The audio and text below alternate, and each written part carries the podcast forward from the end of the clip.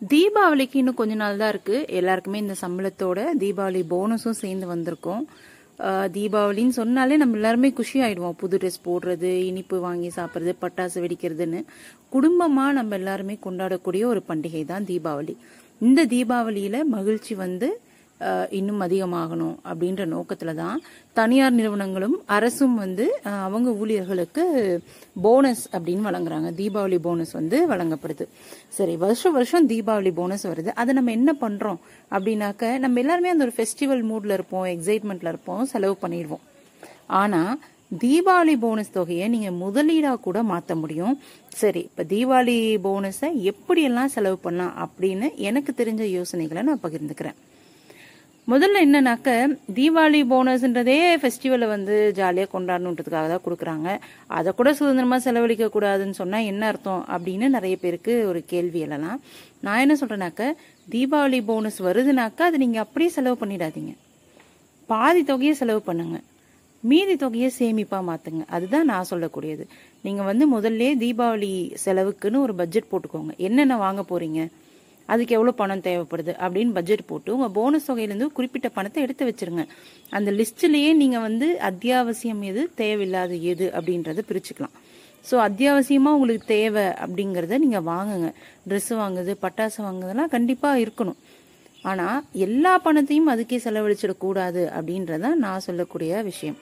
சரி இப்போ வேற என்னென்ன பண்ணலாம் அப்படின்னாக்க போனஸ் வந்து ஒரு குறிப்பிட்ட தொகையாக உங்களுக்கு வருது அப்படின்னும் போது நீங்கள் முதல்ல உங்களுக்கு இருக்கக்கூடிய கடன்களை அடைக்கிறதுக்கு அதை பயன்படுத்துறதா நல்ல யோசனையாக இருக்கும்.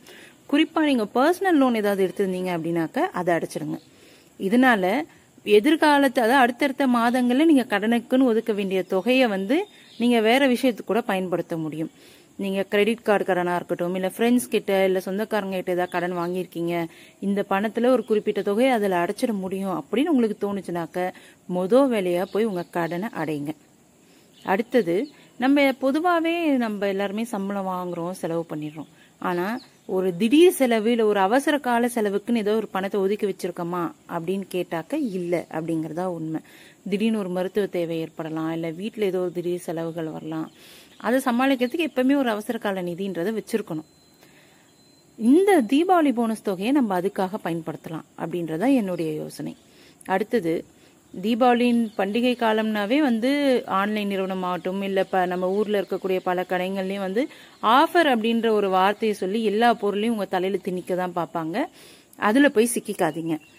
எது எது வேணுமோ அதை மட்டும் வாங்குங்க. தேவையில்லாத பொருட்களை வாங்கினீங்கனாக்க உங்களுக்கு பின்னாடி கடன் சுமை இன்னும் அதிகமாகும்.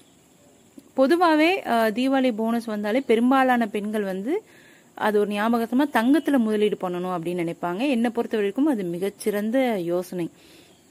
தங்கத்தோட விலைங்கிறது நாளுக்கு நாள் ஏறிக்கொண்டே தான் இருக்க போகுது. அதனால லாபம் அளிக்கக்கூடிய பாதுகாப்பான முதலீடு தங்கம் தான்.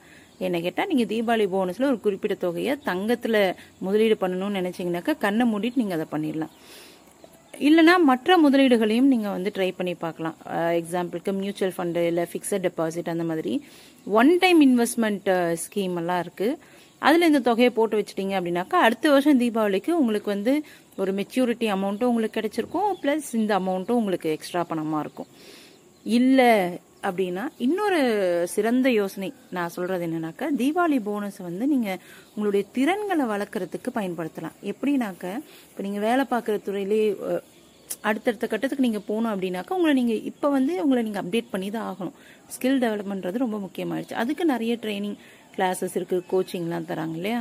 ஸோ நீங்கள் அந்த குறிப்பிட்ட அமௌண்ட்டை கோச்சிங்க்குன்னு ஸ்பெண்ட் பண்ணி உங்கள் திறமையும் மேலே வளர்த்துக்கலாம். உங்கள் திறமை வளரும் போது ஆட்டோமேட்டிக்காக உங்கள் சேலரியும் வந்து அதிகமாக போகுது. அடுத்தது இல்லை எனக்கு ஒரு கணிசமான தொகை வந்திருக்கு. தீபாவளி போனஸாக அது வந்து நாங்கள் ட்ரெஸ் அது இதெல்லாம் வாங்க விரும்பலை அப்படின்னாக்க நீங்கள் ஃபேமிலியாக சுற்றுலா போகிறதுக்கு அதை பயன்படுத்தலாம். எங்கேயாவது ரொம்ப நாளாக சுற்றுலா போகணுன்னு ஒரு ஆசை இருந்திருக்கும். காசு இல்லாதனால போகாமல் இருந்திருப்பீங்க.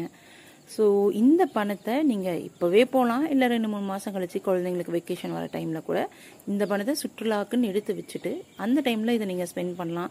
ஸோ நீங்கள் நினச்ச இடத்துக்கு தாராளமாக சுற்றுலா போயிட்டு வர முடியும்.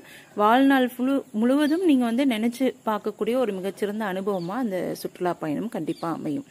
ஸோ இந்த தீபாவளியிலிருந்து கொஞ்சம் மாற்றி யோசிக்கலாமே.